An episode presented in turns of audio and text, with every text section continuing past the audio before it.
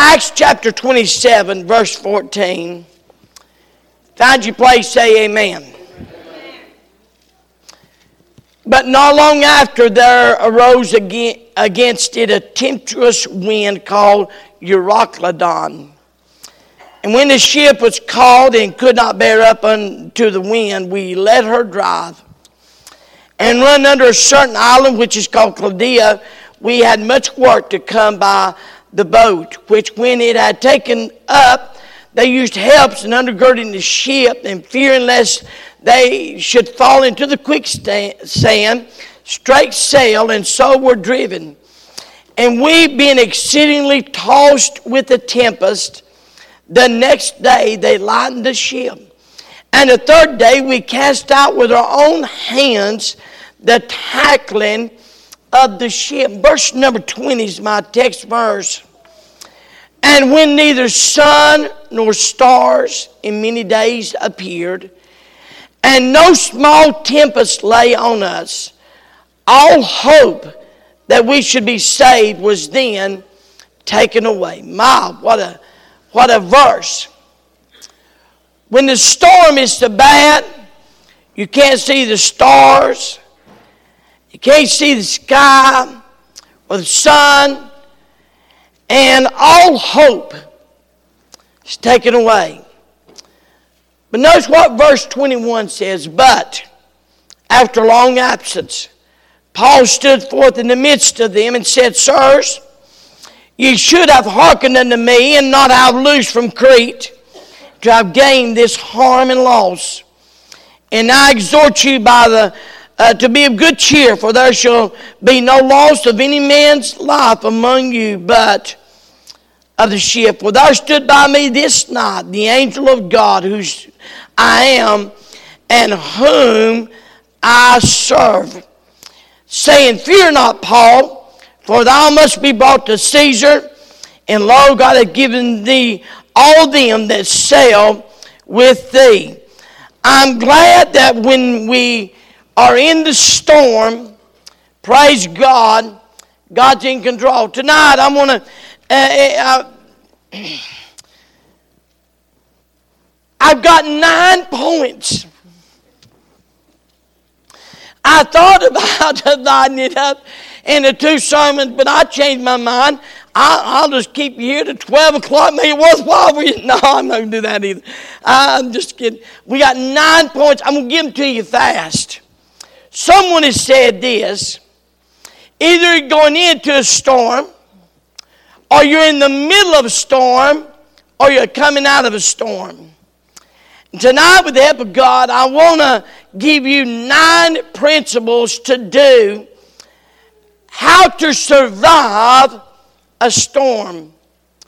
Paul, perhaps the greatest. We ain't prayed yet. Let's pray and ask the Lord to help us. Brother George, how about praying?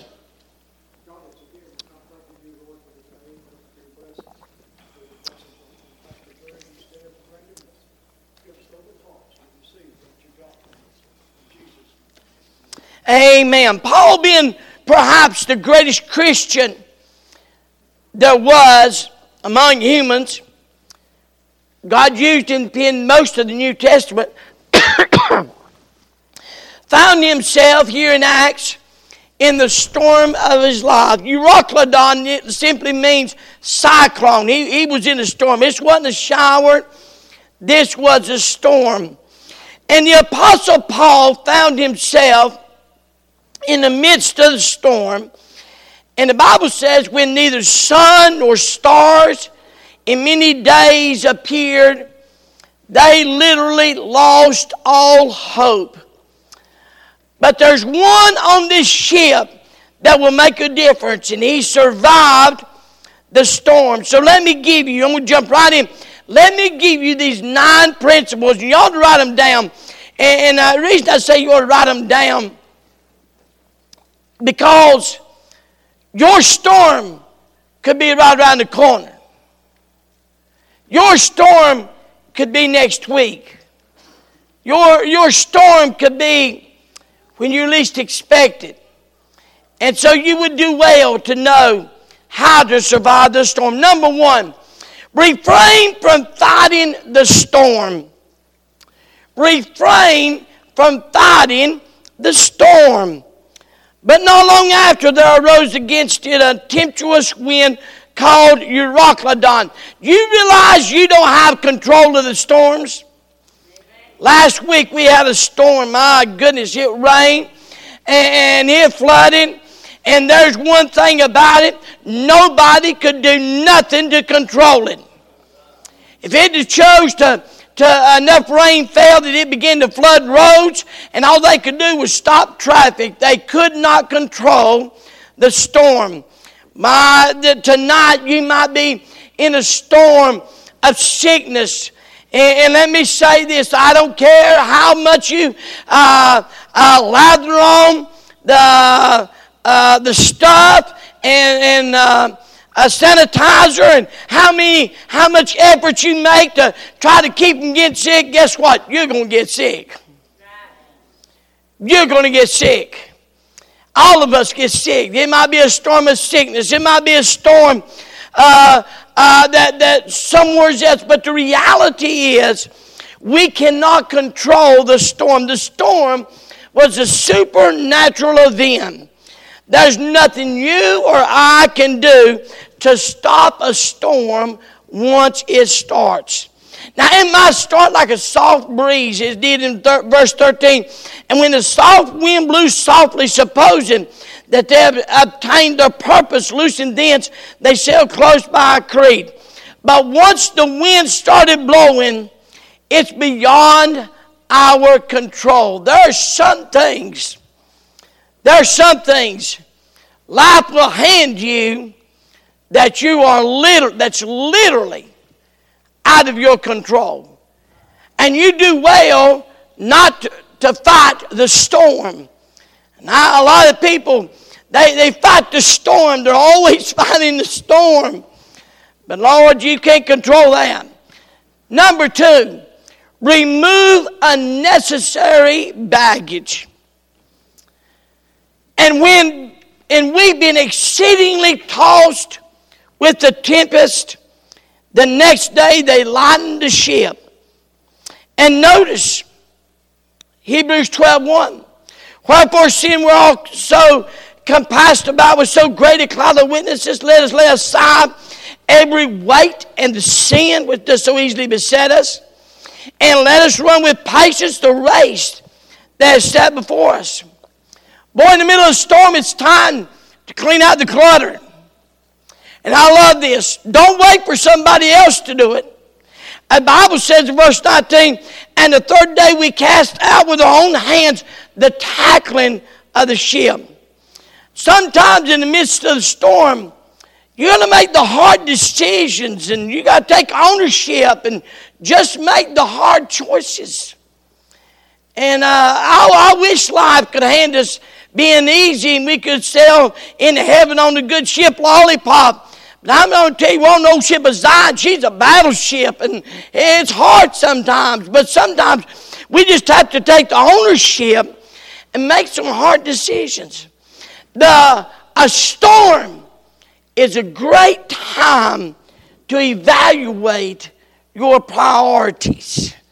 A storm's a good time to clean house when you can't see, now listen, when you can't see the horizon or the sun or the stars, then you take care of what you can't see. And it's a good time to get rid of baggage. I, have pastored long enough, and uh, I'm amazed. Uh, I've, I've seen people visit our church and I'm glad they visited. I'm thankful they visited. But when they come, they had an invisible transfer truck. They pulled it behind them. They parked it at the front. You know what's in it? Their baggage. They're loaded down with baggage. Life's hard. Life's hard. It is really hard when you're carrying baggage.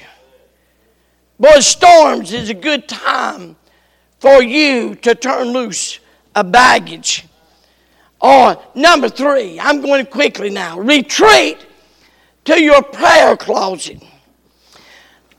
I'm glad, hallelujah, I'm glad there was one, and, and it appears there's just one on the ship that could pray. But after long absence, Paul stood forth in the midst of them, and said, Sirs, you should have hearkened unto me and not loosed from Crete to have gained this harm and loss. If your storm forces you to your knees, then that's good. As a matter of fact, if a storm will drive you to your closet to pray, that's good. We took this when, when I started pastoring in this little white church. And uh, for the first three or four years, I would pray constantly for this. I prayed. I pray now, but then, I mean, every night. And to be honest with you, I was praying. God changed some stuff in the church. I ain't proud of this. I'm really not. But on a couple of occasions, I said, Lord, we may just need one of them opening the earth things that some people up. I'm ashamed. I, I, shouldn't have prayed that. God knows my heart. It's, it wasn't right. But I said, You did it before to the children of Israel. Maybe you want to do it again. But what I found after four years of prayer, about three or four years of praying, God did change the people in the church. God changed me. And the one that needed to be changed was me, not the people in church. Matter of fact, some of that crowd, God never did change. They still ain't changed. And I don't know that ever changed. The reality was, but a storm drove me to pray. If your storm hadn't forced you into your prayer closet, it isn't much of a storm. You're not in a storm. But if your storm has forced you to your knees, it will, and it, it, it's one of the best things that happened. Notice what Paul said. After long absence, I caught my attention. This one lay me down to sleep prayer. He didn't go to pray for God for five minutes and jump up and walk out. No, no, no.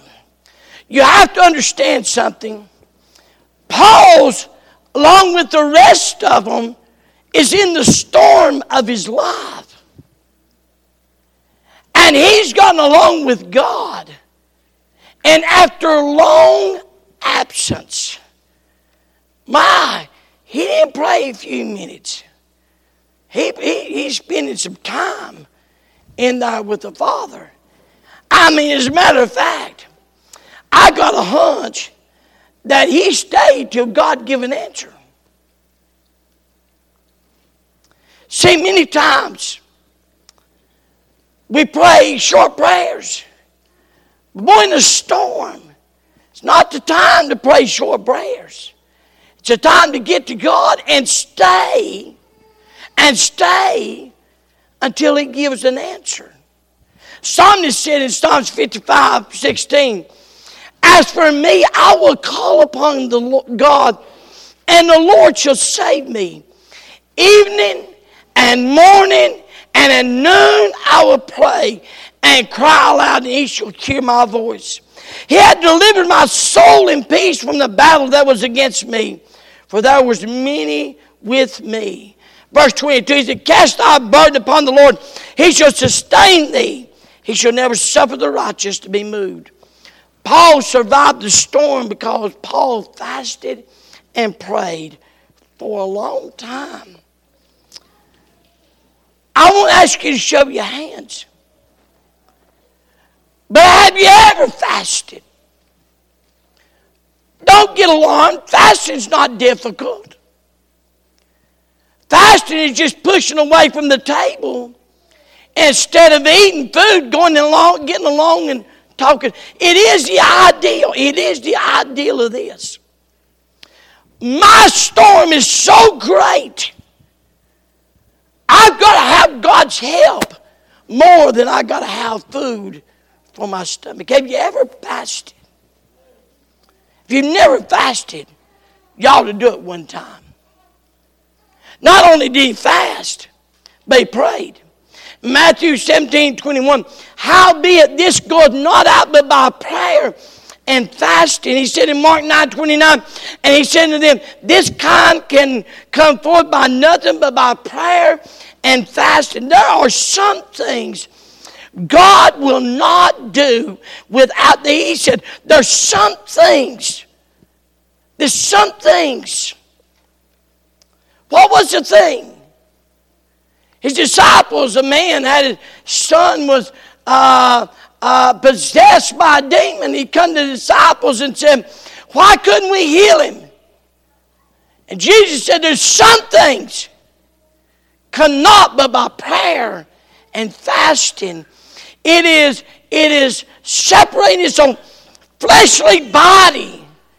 And, and I love to eat. I didn't know if you knew that. I just, I do. And, and, but it's separating his fleshly body alone to get along with God and say, God, we need something. I would have loved to have sat in that meeting and heard him pray. I read of, uh, biographies of men, great men that prayed. And there have been some men that, that could get pray beyond imagination. I recall that one, and uh, they, uh, he had two men. Had two men. Uh, my mind's blank. I was trying to think of who that two men were. Help me out. No, uh, a, evangelist, they, they preached, and he had one man on one side and one man on the other side. Uh, anyway, I it was Finney was the man, but he had, uh, had he would have one man on one side, and he would have one man over here on the other side, and they would pray, God, empower the man of God. And when they would pray, uh, literally one of these men died, and Finney never did preach another message after that. He knew the power of prayer. But in the storm, retreat to your prayer closet. One of the first things you ought to do.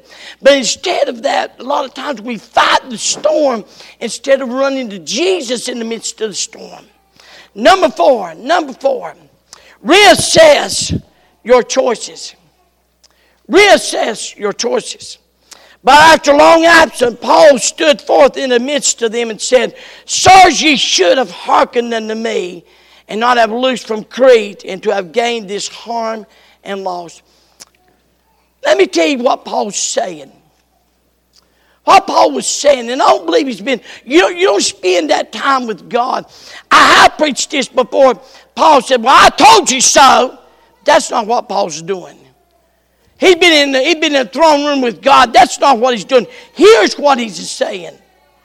He's saying, fellas, we're in the midst of this storm. It's a good time for us to look around and realize we made a good cho- bad choice. In the midst of your storm, it's a good time to look around and saying and learning, man, that was a bad choice. Don't beat yourself up. But in the midst of the storm, it's a time to look around. Are you listening? It's time to look around and say, I made a bad choice there. That I, I want to learn something. I want to learn something. It's a good time for us to learn. See, some storms are brought on by our failures. Storm's a good time to look back and see what I might have could done differently. Storms is a good time to learn. Just because the storm is out of your control doesn't mean you can't learn from the past mistakes. Let me stop here and just say this. I pity and feel sorry for you if you're here in this way. I've never made no mistakes. I'll never do wrong. I feel sorry for you. I pity you. I pity you because you're dooming your life to a life of misery because you're not going to go through this thing and not blow it, not mess up. I mean, do some stupid stuff. You look back and say, My Lord, what was I thinking? And the reality is, we're not all going to get this thing right.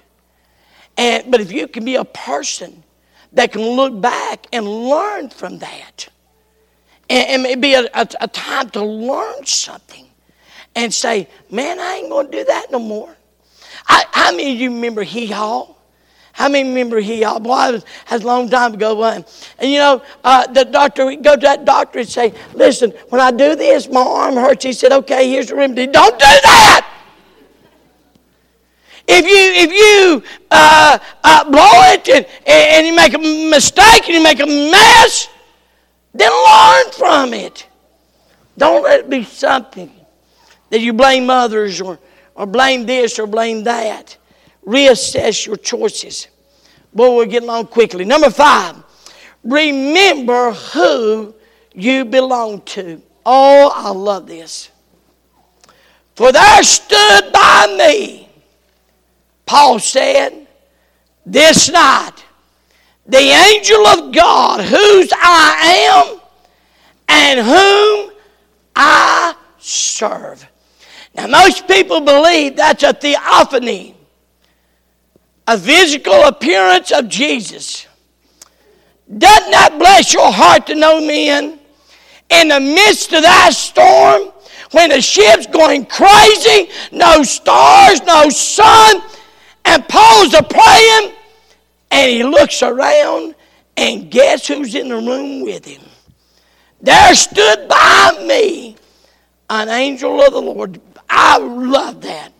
It was saying, as Paul said, I belong to God, and God just standing beside me. Isn't it amazing? In the midst of your storm, if you're a child of God, God standing next to you. Paul did not regret what God had called him to do. By the way, because he's a servant of God's reason, he's in the storm. But he didn't blame God. He didn't say, Man, I would to God I was doing something else. I would to God I'd never gone this ship. I would to God I'd never served God. I wouldn't have been in this storm. No, no, no. He said, I know who I belong to. He was, and he was, he told them. In verse 9 and 10, and when much time was spent, and when sailing was now dangerous because the fast was now already past, Paul admonished him, said, He said to him, Sirs, I perceive that this voyage will be with hurt and much damage, not only to the lady and ship, but also our lives. He had told them, Man, you, you better not do this. But I want you to know here he says he remembers who he belongs to. I'm glad tonight, in the midst of our storms, we can remember who we belong to. Number six, rely on God. Wherefore, sirs, be of good cheer. And notice the next word, verse number 25. Got your Bible? Look at it. Mark these three words. Wherefore, sirs, be of good cheer for. And the next three words, what are they? Mark those. I believe God that it shall be as even as it was told me. He said this. Paul said, verse 24, saying, Fear not, Paul, thou must be brought before Caesar. And lo, God hath given thee all them that sail with thee. Paul said, God done told me, God's done told me, I'm going to Caesar's. I'm going to stand before Caesar. I'm going to Rome. God's done told me. And he said, I want you to know He's got a plan for me, and a purpose for me. And he said, Gentlemen, I'm just going to believe God. Now listen, he's believing God right dead center of the storm. Right in the middle, when the waves are crashing, when, when the winds, when the ship's going crazy, he's, he said, he said, I believe God. Sometimes the key to getting through the storm is to I believe God. I love Mark 4 35. The Lord had told them, He said, Now, next day let us pass over to the other side. He told the disciples, and a storm come. And they were scared, and they were all out of frame, they were all to pieces. But if they had just believed God, they would have known they were going to the other side. They were going to the other side. May I remind you, we're going to the other side. Amen. We're going to the other side. Number seven, rest in the anchor. And fearing lest we should have fallen upon the rocks, they cast four anchors out of the stern and wished for the day. Hebrews 6 17 says, Wherein God willingly more abundantly to show unto us the heirs of promise, the immutability of his counsel, and confirmed it by an oath, that by two immutable things in which it was impossible for God to lie, amen, we might have a strong consolation who have fled for refuge to lay hold upon the hope set before us. Which hope, now notice, we have an anchor of the soul, both sure and steadfast, which entered into that within the veil. God said, You ought to rest in the anchor. God said to cast four anchors and wish for the day lest they would crash against the rocks and be destroyed. He said he cast anchors. Boy, sometimes in the midst of the storm, God says, Cast ye anchor. Just throw your anchor. And what's that doing? That's just simply saying, God, this is yours. God, this is in your hands. You've got total control. If I'm left to myself, I'm going to crash and fly to pieces, but God, I'm going to leave it in your control. I love that. Number eight. Don't miss this one. Very important one. Remain with the ship. And as the shipmen were about to flee out of the ship, when they let down the boats into the sea, under color as though they would have cast anchors out of the foreship, Paul said to the centurion, to the soldiers, Except these abide in the ship, ye cannot be saved. Paul called some of the fishermen trying to flee, the shipmen trying to flee. Paul's words were very clear in the midst of a storm. Are you listening? In the midst of a storm is not the time to jump ship. In the midst of the storm, I mean, the storm might get scary. The storm, the storm may be fearful. The storm may be a lot of things, but don't jump ship. Safest place you can be is in the ship. I've seen people in the midst of a storm. I'm thinking about a family right now in the midst of a storm. And it was a storm like I'd never seen. Their son died. An accident. Her husband died. In an accident. I mean, it was tremendous. And I watched as she jumped ship. To my knowledge, she's never got back in the ship since. I see her occasionally. She's very kind. But the truth is, in the midst of the storm, in the midst of the storm, she jumped ship. Remain with the ship. Boy, in the midst of the storm, in the midst of the storm.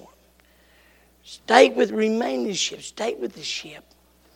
Oh my goodness, it'll be life changing. Then, last of all, renew yourself with food. While the day was coming on, Paul besought them all to take meat, saying, This day is the 14th day that you have tarried and continued fasting, having taken nothing. Paul said, You've been fasting for 14 days. Gives you an idea of the storm. They were in this storm for 14 days or longer. I'd never noticed that. This wasn't an overnight thing.